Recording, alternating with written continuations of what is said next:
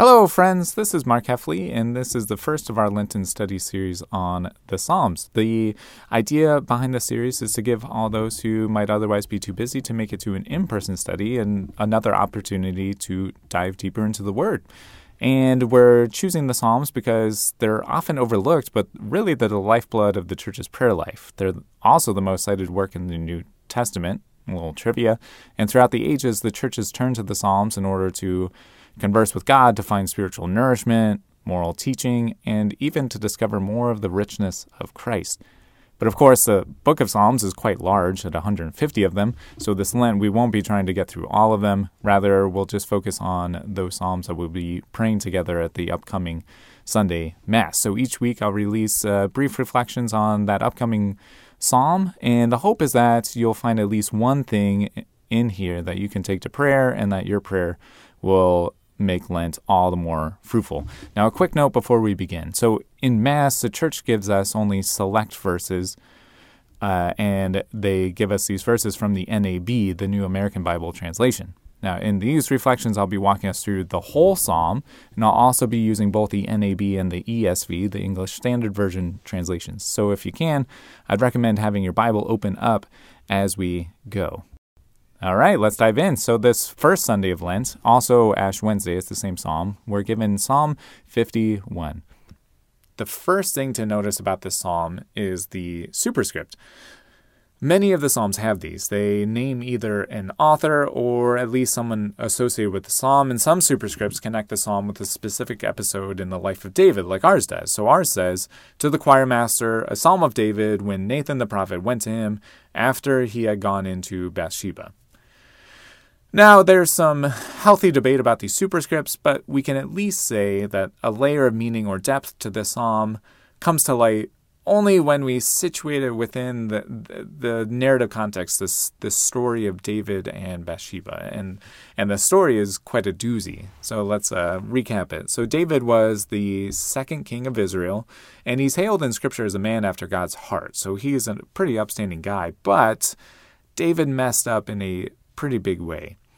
So one day he was sitting around and he sees Bathsheba bathing on her roof. And so he sends for her, he sleeps with her, and then he orchestrates the death of her husband.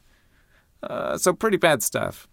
After all of this, the prophet Nathan, and this is what our superscript is referring to, the prophet Nathan comes to him and tells him this story, this parable about a man who uh, stole another man's only lamb. Now, of course, Nathan is referring to David, but David doesn't pick up on it, and in a burst of ironic rage, David demands that that man be put to death, only to hear Nathan reply, You are that man.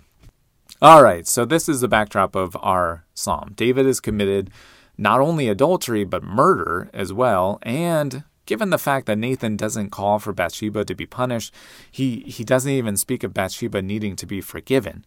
Uh, this implies that she did not go to David willingly, and this makes things all the worse for David. If anyone has fallen from grace, it's him. And yet, herein lies the beauty of the psalm. By placing this prayer on the lips of David after all that he did, the Holy Spirit gives us the words to pray and the courage to pray, no matter what awful things we've done, which is pretty appropriate for the beginning of Lent, right? So the psalm then begins Have mercy on me, O God, according to your steadfast love.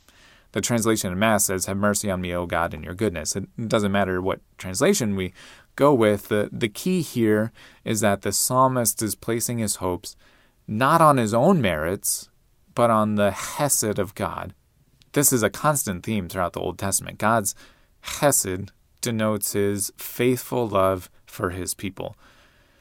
So here the psalmist is crying out and appealing to this hesed Have mercy on me because of your great love and your abundant mercy. In the same way, we're invited to begin this season of repentance by directing God not to all of our good deeds or to our challenging fasts and tough penances, but to God's own Hesed. His forgiveness is a pure gift, not anything we could possibly earn. In the beginning, we also see that the psalm starts off with a request Have mercy on me. If we go through the psalm and count up all the requests, we notice that there's 21 of them, which is pretty significant. Um, he says, Have mercy on me, blot out, wash me, cleanse me, etc. Now, 21 is a multiple of 7, which often signifies completeness or uh, perfection.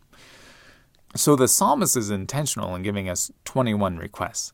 The very number, as a multiple of 7, uh, denotes a complete reordering of life. The psalmist wants nothing less than to be completely changed by God's merciful hesed. And by placing the psalm at the beginning of Lent, the church invites us to make this same prayer this prayer for a complete reordering of life. Of course, if it remains merely something we say, it's rather empty, much like, you know, later in the psalm in verse 16, the psalmist talks about the burnt offerings that God's not pleased with. Uh, so the psalm has to be accompanied by a resolve, even if only a weak and half hearted one, but a resolve to cooperate with God's grace and allow Him to transform our lives this Lent.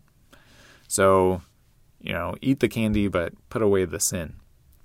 Moving on from the opening, we can divide up the psalm into three main sections. The first section is verses 1 through 9. It begins with a call on God to blot out his transgressions, wash him from his iniquity, and cleanse him of his sin. Likewise, it ends in verses 8 through 9 with these exact same requests, only in reverse to be made clean, washed, and to have his sins blotted out. These bookends announce for us the main theme of the section confession of sins. Notice here that God isn't mentioned much in these verses, uh, but this begins to change in the next section uh, where confession of sins decreases and uh, the mention of God increases, or the confession of sin is replaced with God's presence. So, moving on to this next section, verses 10 through 17, we see that it begins with this request Create in me a clean heart, O God. Now, we tend to associate the heart with feeling or emotion, um, but in Scripture, that's more the role of the bowels or the kidneys. Uh, the heart, on the other hand, was figuratively considered uh, the seat of decision making or the home of the will and the mind. So the the psalmist is praying and asking for a, a clean heart. He's asking for a renewed mind and a renewed will. So, in, in hopes of having his mind and will healed and renewed or reoriented, the psalmist makes a triple invocation of the Spirit. He says, Renew a right spirit within me. Then again, take not your Holy Spirit from me. Then a third time, uphold me with a willing spirit. Now, this is cool because it's similar to what the priest does at Mass. So, during Mass, the priest calls down the Holy Spirit on the bread and the wine that they might be radically changed into the body and blood of Christ. Through this prayer, we're doing something similar. We're calling on the Holy Spirit down on us that we might, in a similar way, be radically changed and made a new creation.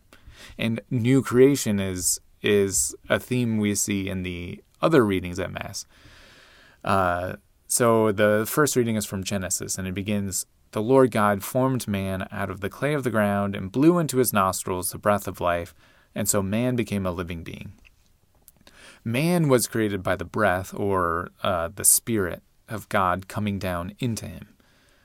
Man then sinned, as we know, and sin sin throughout the Bible is depicted as a as a decreation. It undoes the work of God in creation. It expels man from the garden. It brings about death. It turns men back into dust. It disunites people from each other and from creation. Now, the antidote to all of this is to be recreated with God's Spirit. And this is the very thing for which our psalmist prays Make me a new creation. Our second reading uh, from Romans takes up the same thing of being made a new creation, but points us to the cross and says it's from the cross that Christ makes us a new creation. So Paul Paul contrasts the decreating effects with uh, the decreating effects of sin with the recreating effects of Christ's work on the cross, and says the decreating effects of sin is nothing compared with the the gift offered in Christ. then turning to our gospel, uh, we see in the gospel reading Jesus being led into the desert. He's tempted, but he remains faithful. This exemplifies the life of the new man, the new, newly created man, the man with a clean heart. Uh, Jesus' rejection of temptation uh, it demonstrates his faithfulness and devotedness to God, and as new creation, as a new creation ourselves, we come to embody God's very own faithful love, His hesed, uh, which we see displayed in the life of Jesus.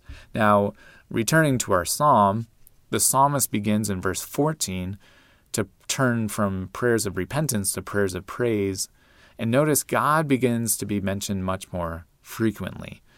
His literary presence in the poem signifies his real presence, the presence of his Hesed in the life of the psalmist, as God washes away his sins. So sin decreases and God's presence increases throughout the psalm. The psalm closes in verses 18 through 19 with what appears uh, as an odd appeal to animal sacrifice in the temple. It might make our make us scratch our heads and wonder how can this apply to us. But there's something beautiful going on here too. So earlier up above in verse 8 the psalmist says, "Let me hear joy and gladness." The psalmist looks forward not only to forgiveness of his sins, but also to what comes with it the ability to rejoin the worshiping community uh, to hear joy and gladness. And the psalmist now, in verses 18 through 19, prays for Zion and that God might build up the walls of Jerusalem.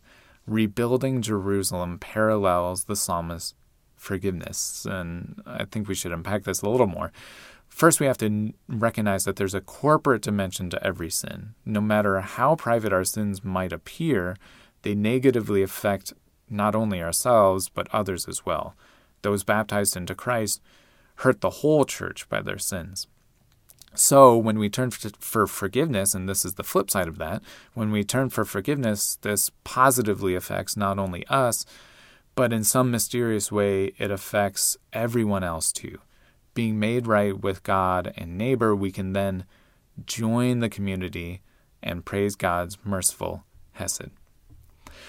And not only this, but we also recognize as we're praying for forgiveness that we're not the only ones in need of God's mercy and healing.